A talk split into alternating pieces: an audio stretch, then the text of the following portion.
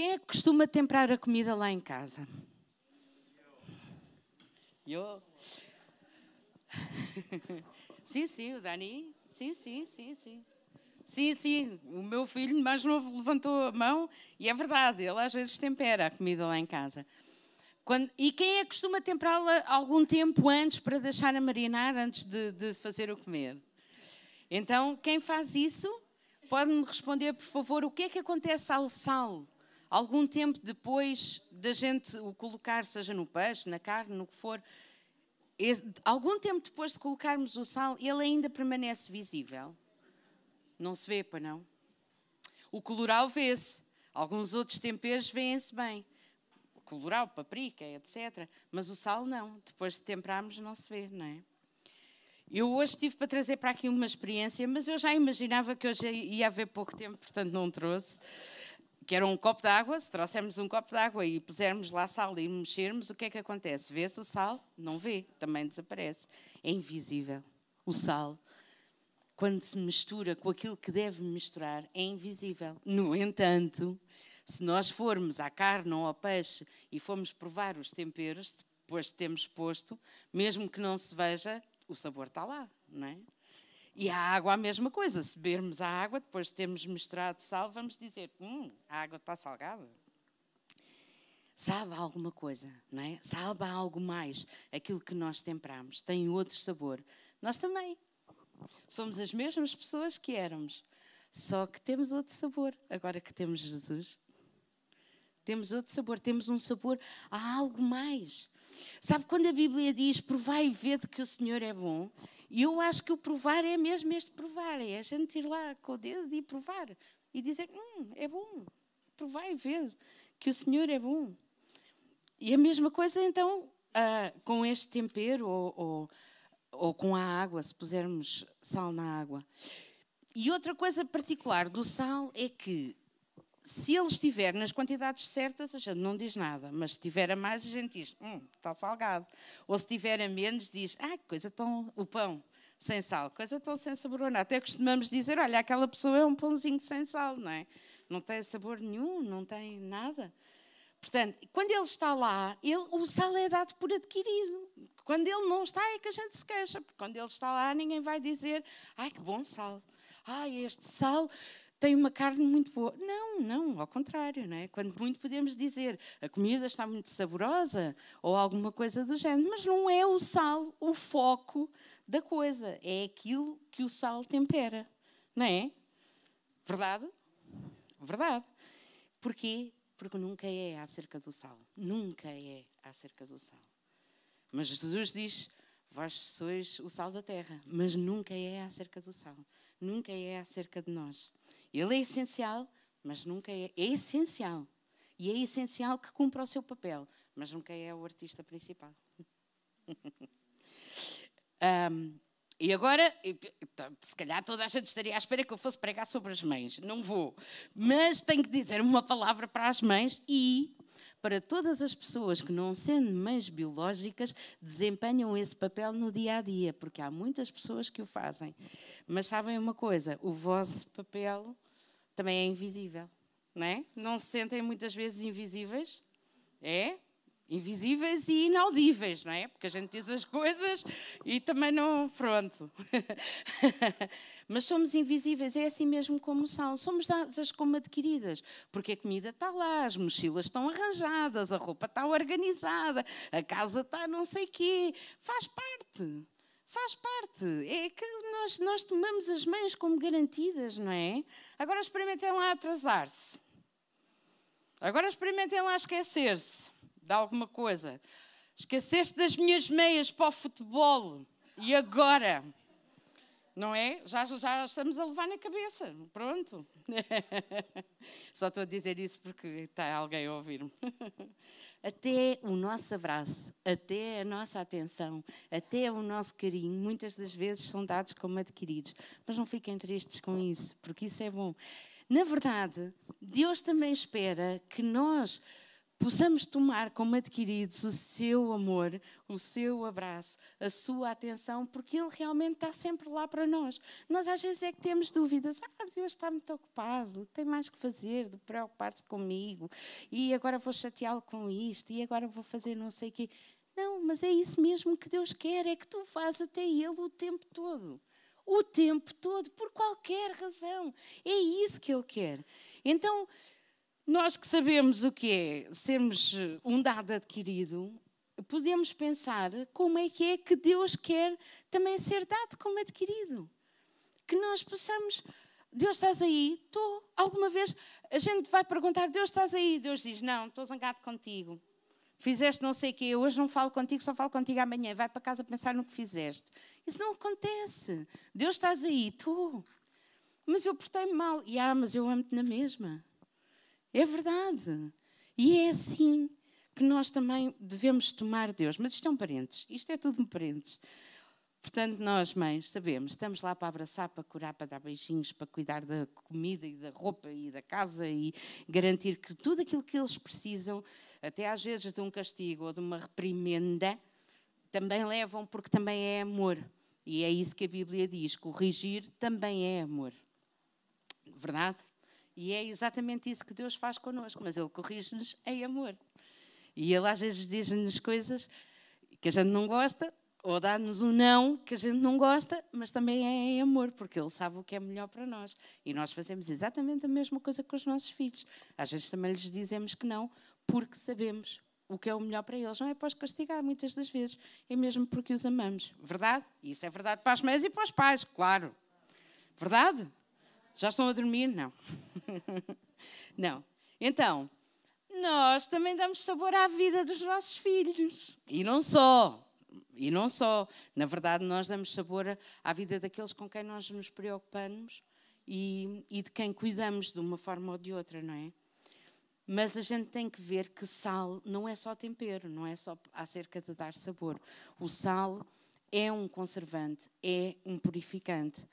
E assim como também há outras, o açúcar também é, o mel também é, mas o sal é purificante mais do que ser apenas só conservante. Ele, tal como o fogo, ele, o fogo queima as impurezas, o sal, quando envolve alguma coisa, circunscreve ali aquilo que não pertence aos alimentos que está a conservar e elimina-os e até tem um processo para eliminar micro-organismos. Portanto, o sal conserva, o sal purifica, ou seja, o sal impede a corrupção, ou impede a destruição, ou impede a decadência daquilo que está a preservar. Também é desinfetante. Antigamente, antes do álcool, esfregava-se sal, por exemplo, no cordão umbilical das, dos bebés para depois desinfetar e depois cair a seu tempo, não é? Hoje em dia fazemos isso com, com algodão. Ali, por exemplo, a Joana ainda se deve lembrar como é que. A Joana e o Guga ainda se devem lembrar como é que se faz. Antigamente não havia álcool, portanto, em vez de passar álcool no cordão umbilical, esfregava-se com sal. E, e, sempre fez parte de cerimónias religiosas, já foi unidade de troca em vez de dinheiro, portanto, o sal é muito importante para muita coisa, não é só para dar sabor. Embora realmente aquilo que nós mais o conhecemos é como tempero, mas não podemos esquecer que também é conservante, também é purificante. Ora, para ser conservante de alguma coisa, será que o sal denuncia a corrupção? Será que o sal se levanta contra a corrupção? E não é assim? Pois não. O sal simplesmente está lá a ser sal. Mas como é parte de quem ele é, é parte daquilo que ele faz, então ele, ele impede essa, essa corrupção, essa, essa destruição. Ele envolve o alimento, ele envolve aquilo onde nós o colocamos e então assim impede a, a, destruição. A única coisa que ele tem que fazer é estar lá e ser sal. Isto para dizer, quando nós também estamos em algum sítio, nós o que precisamos é de ser nós próprios. O que precisamos é de fazer a nossa cena. Deixem-me usar estas, esta expressão fazer a nossa cena. Se nós vemos em todos os evangelhos, Jesus também estava lá, não estava a fazer manifestações e a dizer, vocês fariseus, ele dizia isso, mas ele dizia quando era interpelado, quando era interrompido. Não era Jesus que ia lá ter lá no meio dos fariseus e dizia: Vocês são assim. Não, Jesus estava a ser Jesus. Jesus fazia a sua cena, aquilo que ele tinha sido chamado para fazer. Estava simplesmente a ser Jesus. E é isso que nos cabe a nós também: é sermos nós. Com os nossos defeitos, que a gente já sabe e Deus conhece bem, com as nossas virtudes. É sermos nós. Temos que ser nós. E o simples facto de Jesus, quando chegava a algum lado, mudava a atmosfera. E nós, que carregamos Jesus, quando chegamos a algum lado, também mudamos a atmosfera. E isso é que é ser sal. Não é entrar a matar, não é. Não. É, ao contrário, é pensar, não é acerca de nós e não é acerca da corrupção. É acerca de envolver o que quer que seja que nós queremos preservar para impedir que essa corrupção aconteça, que essa deterioração aconteça. E, e aí sim há a interrupção da deterioração. Mas pronto, já estou aqui a falar há muito tempo, vamos abrir a Bíblia. Vamos ler Mateus 5, versículos 13 a 16. E Mateus 5 vem precisamente. Ó oh, Joel, não, Joel, deixa o Salva fazer o trabalho dele. Mete lá Mateus 5, se faz favor. Obrigado. Isto ter a equipa mais jovem, como o Emanuel estava a dizer, depois também tem estas coisas. Estes versículos vêm logo a seguir às Beatitudes. As Beatitudes, estes, estes 12 versículos de Mateus 5, se quiserem, é um manual ou é um guia de como nós devemos uh, ser sal e luz. Jesus primeiro disse quase que instruções, não é? É assim que as coisas devem ser, é assim que vocês se devem comportar, e depois a seguir então diz: o que é que diz? Vós sois o sal da terra. Uhum. Vós sois o sal da terra. E se o sal for insípido, com que se há de salgar? Agora atenção, para nada mais presta senão para lançar fora e ser pisado pelos homens. O que é que é pisado pelos homens? O que é que é pisado pela semente da mulher? Que Deus disse lá em, em Gênesis, logo. E, portanto, estando, Jesus estando aqui a falar para os judeus, eles sabiam exatamente do que é que Jesus estava a falar. Quem é que é pisado pela semente da mulher? A cabeça da serpente. Então, se nós não servimos, isto é sério, se nós não servimos para salgar, Não vou dizer o resto, mas é a cabeça da serpente é que é pisada pelo homem. Ok? Então, se tu tens nome de sal, se te pareces com sal, mas não salgas, cuidado. e depois no versículo 14 diz assim: Vós sois a luz do mundo. Não se pode esconder uma cidade edificada sobre um monte. Ou seja, nós somos, não somos apenas sal, já todos sabemos isto, não somos apenas sal, mas também somos luz. E por isso nós brilhamos com a luz de Jesus. E vocês sabem, as abelhas são atraídas para a luz. Se vocês puserem abelhas num frasco e chegarem à luz, elas tentam sair do frasco pelo lugar onde está a luz. Porque se for uma vela ou se for alguma coisa do género, elas vão morrer queimadas, porque está, elas tentam sempre dirigir-se para a luz. Já as moscas não, se fizermos mesmo, a mesma experiência com moscas, elas voam de uma forma tão errática que até se calhar, se for uma vela ou se for algo muito quente, elas se salvam. Mas assim como as abelhas são atraídas para a luz, as pessoas de uma forma geral, são atraídas, não é para nós, é para a luz que há em nós, para a luz que nós carregamos. E às vezes as pessoas até têm algumas atitudes que nos incomodam, a gente não percebe de onde é que aquilo vem. Mas o meu marido costuma dizer muitas vezes: é a luz, é a luz, tens que deixar brilhar e pronto. É assim mesmo. Então nós não somos apenas sal, somos também luz. E quanto mais depressa e mais profundamente nós aprendermos isto, as pessoas vêm até mim, não é por causa de mim, é por causa da luz que há em mim. Então, mais depressa acabamos com o orgulho do eu. Eu. Não há eu. Não há eu. Há nós, que somos a igreja, há Jesus, claro que Ele se preocupa connosco, connosco individualmente, mas nós não estamos aqui para aparecer. Quem está aqui para aparecer é Jesus. Amém? Eu lembro, foi, penso que foi no domingo de Páscoa que o pastor Jorge uh, contou a história do jumentinho O jumentinho que carregou Jesus para dentro da cidade de Jerusalém e gostou tanto da experiência, não é? Que as pessoas batiam palmas e estendiam folhas de palmas para ele passar, que ele pensou: vou retirar a experiência e vou lá entrar outra vez. Claro, foi sozinho e não aconteceu nada, não é? Então, tipo, possamos ter isto sempre na nossa memória. Nós também somos jumentos. no sentido, não estou a chamar nomes, estou apenas a dizer que é no sentido que nós carregamos a presença de Jesus. Nós, por nós, não, não, não valemos nada, por nós não, não valemos nada neste sentido. Não é a nós que as pessoas são atraídas, não é para nós que as pessoas têm que olhar. Claro que elas estão a olhar para nós, nós somos o vaso, não é? Somos a, aparência exterior, é assim mesmo. Mas na verdade, na verdade, aquilo que atrai as pessoas a nós é Jesus, ou deve ser Jesus. Um, há também muitas pessoas que caem no oposto, que é aquele desconforto. Agora tenho que estar aqui à frente de toda a gente e toda a gente vai saber o que, que eu estou a fazer. E, mas se é essa a, sua, a tua função e se foi para isso que Jesus te chamou, fica com este conforto. Jesus chamou-te para fazer isto, porque através daquilo que vais fazer, muitas pessoas serão atraídas a Ele. A Ele. Quando há a luz que há em ti, mas a Ele. Que é Ele que brilha em ti. Se continuarmos para o versículo 15, Salva, podes pôr o, o slide a seguir, se faz favor. Se continuarmos para o, o, o, versículo 15, diz: Nem se acende a candeia e se coloca debaixo do algueire, mas no velador, e dá luz a todos os que estão na casa. Lá está. Uma coisa é querer aparecer, outra coisa é o contrário, não é? É querer esconder a luz. Não podes. Não podes esconder a luz que há em ti. Até há um corinho muito antigo que diz isso, não é? Não podes esconder não te podes calar.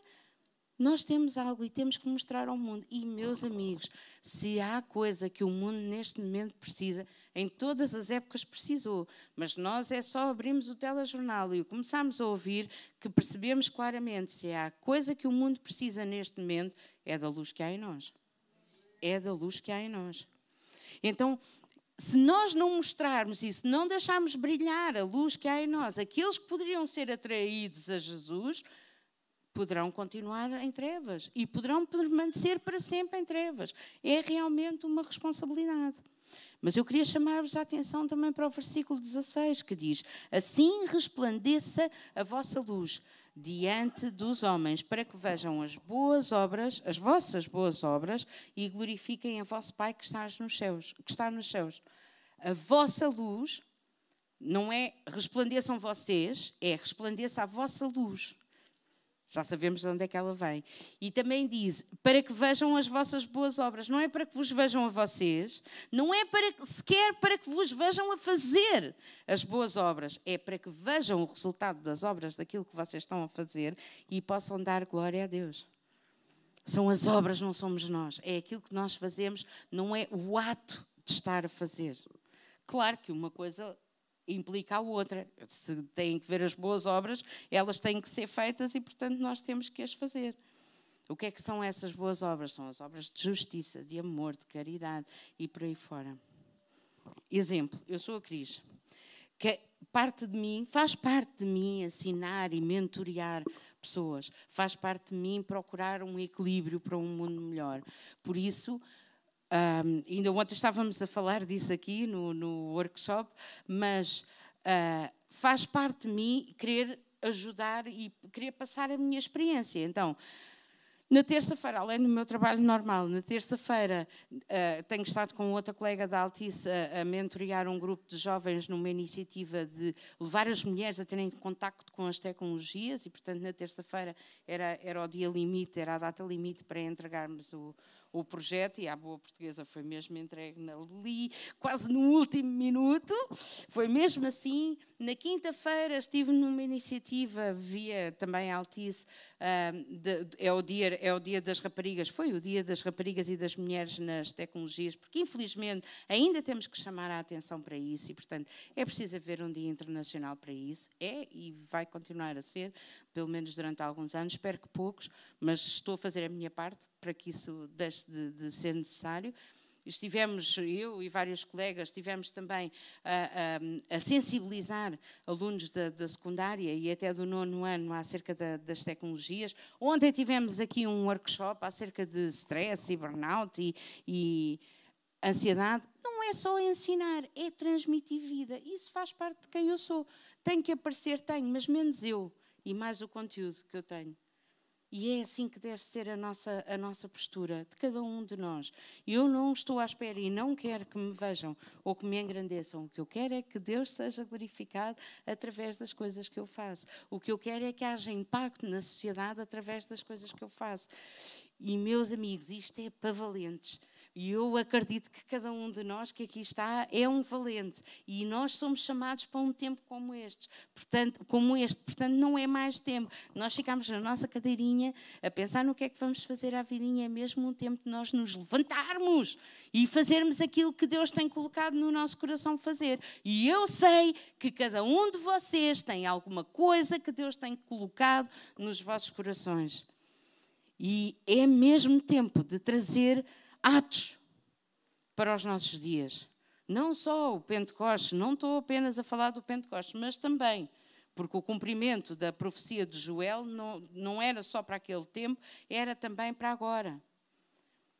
Mas eu até queria ler-vos um, um, versículo que está em Atos 5, não está aqui, portanto vou eu ler, Atos 5, versículo 15 diz: De sorte que transportavam os enfermos para as ruas e os punham em leitos e em camilhas, para que ao menos a sombra de Pedro, quando este passasse, cobrisse alguns deles.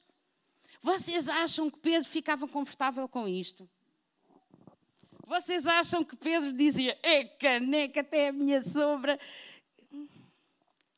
Pedro, aquele que negou Jesus três vezes, dizia: Fogo, eu não sou digno disto, de certeza, de certeza absoluta era o que ele dizia: Não façam isso, eu não sou digno, eu não sou digno disso. Mas Pedro também já tinha aprendido que era apenas, deixa-me usar esta expressão, o jumentinho. Era apenas o vaso. Ele carregava Jesus e carregava com tal unção que até a sua sombra curava os enfermos. E vocês não querem isso? Eu quero. Eu quero. Nenhum de nós é digno. Pedro também não era. Mas é a unção de Deus em nós, porque Ele nos escolheu, porque Ele nos chamou para este tempo. É a unção de Deus em nós que pode fazer essa diferença. E eu quero isto para estes tempos, eu quero ver isso. E se puder fazer parte, melhor. Mas eu quero ver isso acontecer no nosso tempo. E o versículo a seguir termina a dizer que eles eram todos curados. Todos mesmo quando a sombra de Pedro era o que passava por eles. Eles eram todos curados. E é o que nós precisamos. Precisamos de curar a nossa terra. Precisamos, de facto, de nos levantar como igreja e fazer aquilo para que fomos chamados e para que a igreja do Senhor foi criada. Pedro sabia bem que não era ele, que era Cristo nele. E nós também sabemos bem que somos os vasos, mas aquele material precioso que nós carregamos, esse material precioso pode fazer a diferença aonde quer que nós estejamos, aonde quer que nós sejamos chamados. Se eu puder levar esse material precioso, que é Jesus, até aos lugares onde há choro, onde há sofrimento, então eu vou levar. E vocês? Querem levar? Quem está aqui com coragem pode dizer: És-me aqui, Jesus? És-me aqui, és-me aqui, usa-me a mim. Será que podemos levantar as mãos? Podemos dizer: Jesus, és-me aqui, és-me aqui, dá-me coragem e ousadia. Jesus, Jesus, eis-me aqui, eis-me aqui. Eis-me aqui, vamos ficar de pé. Quem está de mão no ar, por favor, permaneça. Eu vou orar com vocês.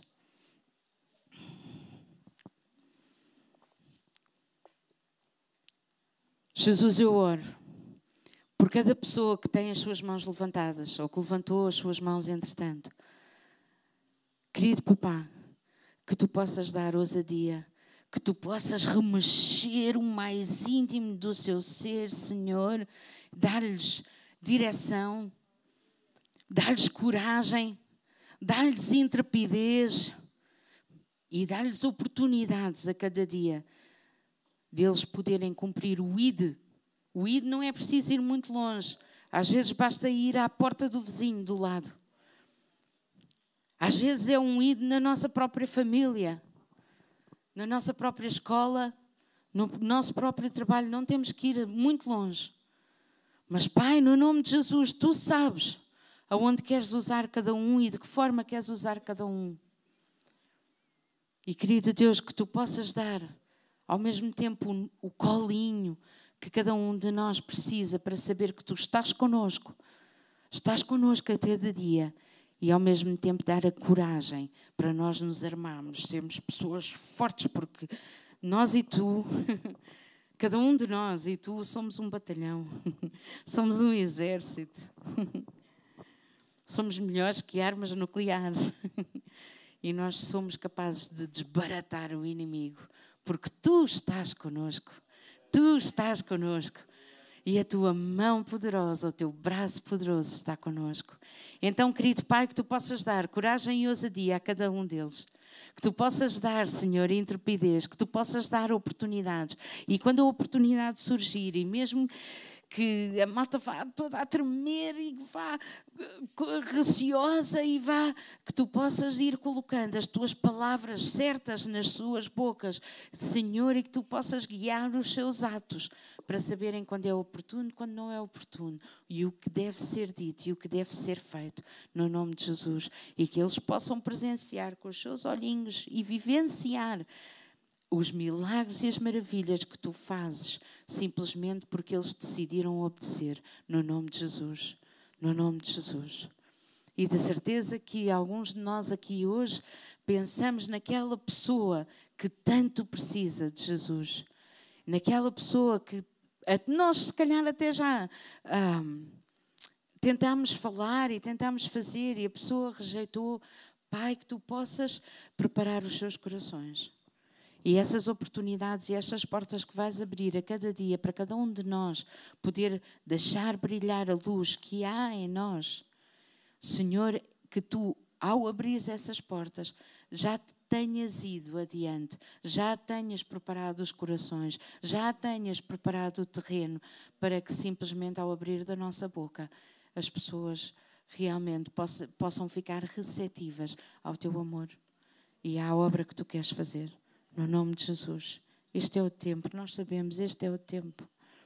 Então, Pai, que não adiemos mais, que não procrastinemos mais, que não empurremos mais com a barriga, que não arranjemos mais desculpas porque hoje é isto e amanhã é aquilo, mas Pai, que nós nos possamos firmar na tua certeza, na tua bondade e na tua direção para podermos fazer aquilo que tu nos tens chamado a fazer e, acima de tudo, possamos ser quem nos chamaste para ser. No nome de Jesus. No nome de Jesus. Dá, Senhor, a cada um. Dá, Senhor, a cada um, consoante aquilo que necessita.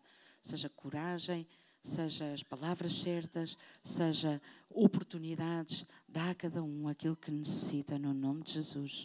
Porque tu dás sempre e vais sempre muito mais muito mais longe, muito mais abundantemente, muito mais, mais e mais e mais, além daquilo que nós pedimos, pensamos ou sequer imaginamos, ou sequer imaginamos.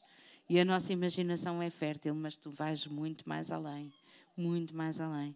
Então, papá, tu que tens este amor para nos dar, ajuda-nos a lembrar a cada dia que o sal é invisível, mas que tem a sua ação. E esta ação de sermos sal é pararmos a corrupção, é impedirmos a destruição.